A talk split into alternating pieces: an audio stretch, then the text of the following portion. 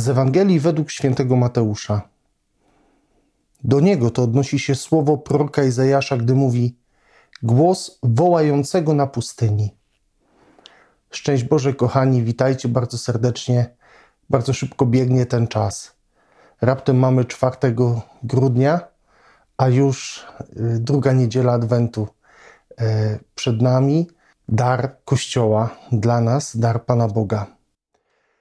I to słowo, które dzisiaj słyszymy, ono jest y, bardzo ważne dla nas. Dlaczego? Dlatego, że tak jak mówiliśmy sobie w środę, w tygodniu, bardzo ważne jest to, aby sobie uświadomić miejsce, w którym jestem w moim życiu. Aby zobaczyć, że to miejsce jest darem Pana Boga, że to nie jest przypadek, to kim jestem, w jakim miejscu jestem, też z jakimi problemami, e, słabościami się zmagam w mojej codzienności. Że to nie jest przypadek. E, dzisiaj słyszymy słowa o Janie Chrzcicielu, który miał świadomość tego, kim jest, że nie jest Mesjaszem, tylko jest głosem wołającego na pustyni. On wiedział doskonale, jaka jest jego misja, jaka jest jego rola w całej historii zbawienia. I nie przypisywał sobie żadnych innych zasług e, ponad to, co e, objawił mu Pan Bóg, do czego go Pan Bóg powołał. I to jest niezwykłe.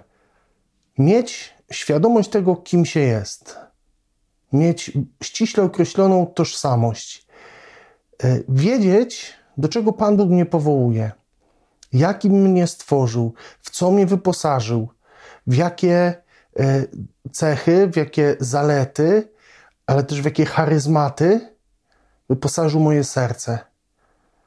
I po co to wszystko stworzył we mnie? W jaki sposób ja mam tym służyć innym? I wydaje mi się, że to jest druga rzecz, warta zastanowienia się na początku tego adwentu. Kim jestem? Jaka jest moja tożsamość w Panu Bogu? Do czego On mnie powołał? Co mnie wyposażył? Jakie talenty mi dał? Jakie charyzmaty wlał w moje serce?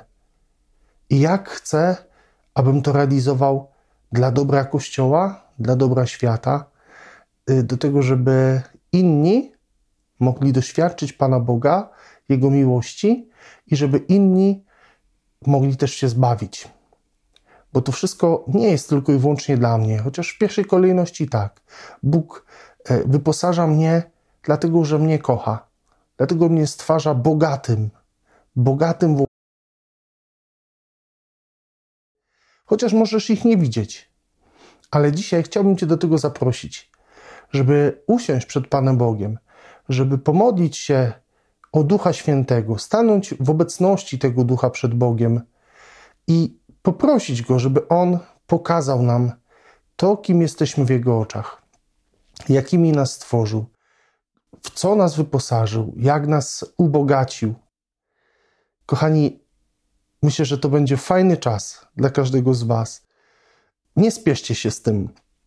Potrwajcie troszeczkę w tym byciu przy Panu Bogu, w tym słuchaniu się Jego i pozwólcie Mu do Was mówić, żeby On objawił Wam swoje serce, objawił Wam swoją miłość do Was, żeby Wam pokazał cały Wasz potencjał, żeby pozwolił Wam ten potencjał przyjąć, ale także i nim posługiwać.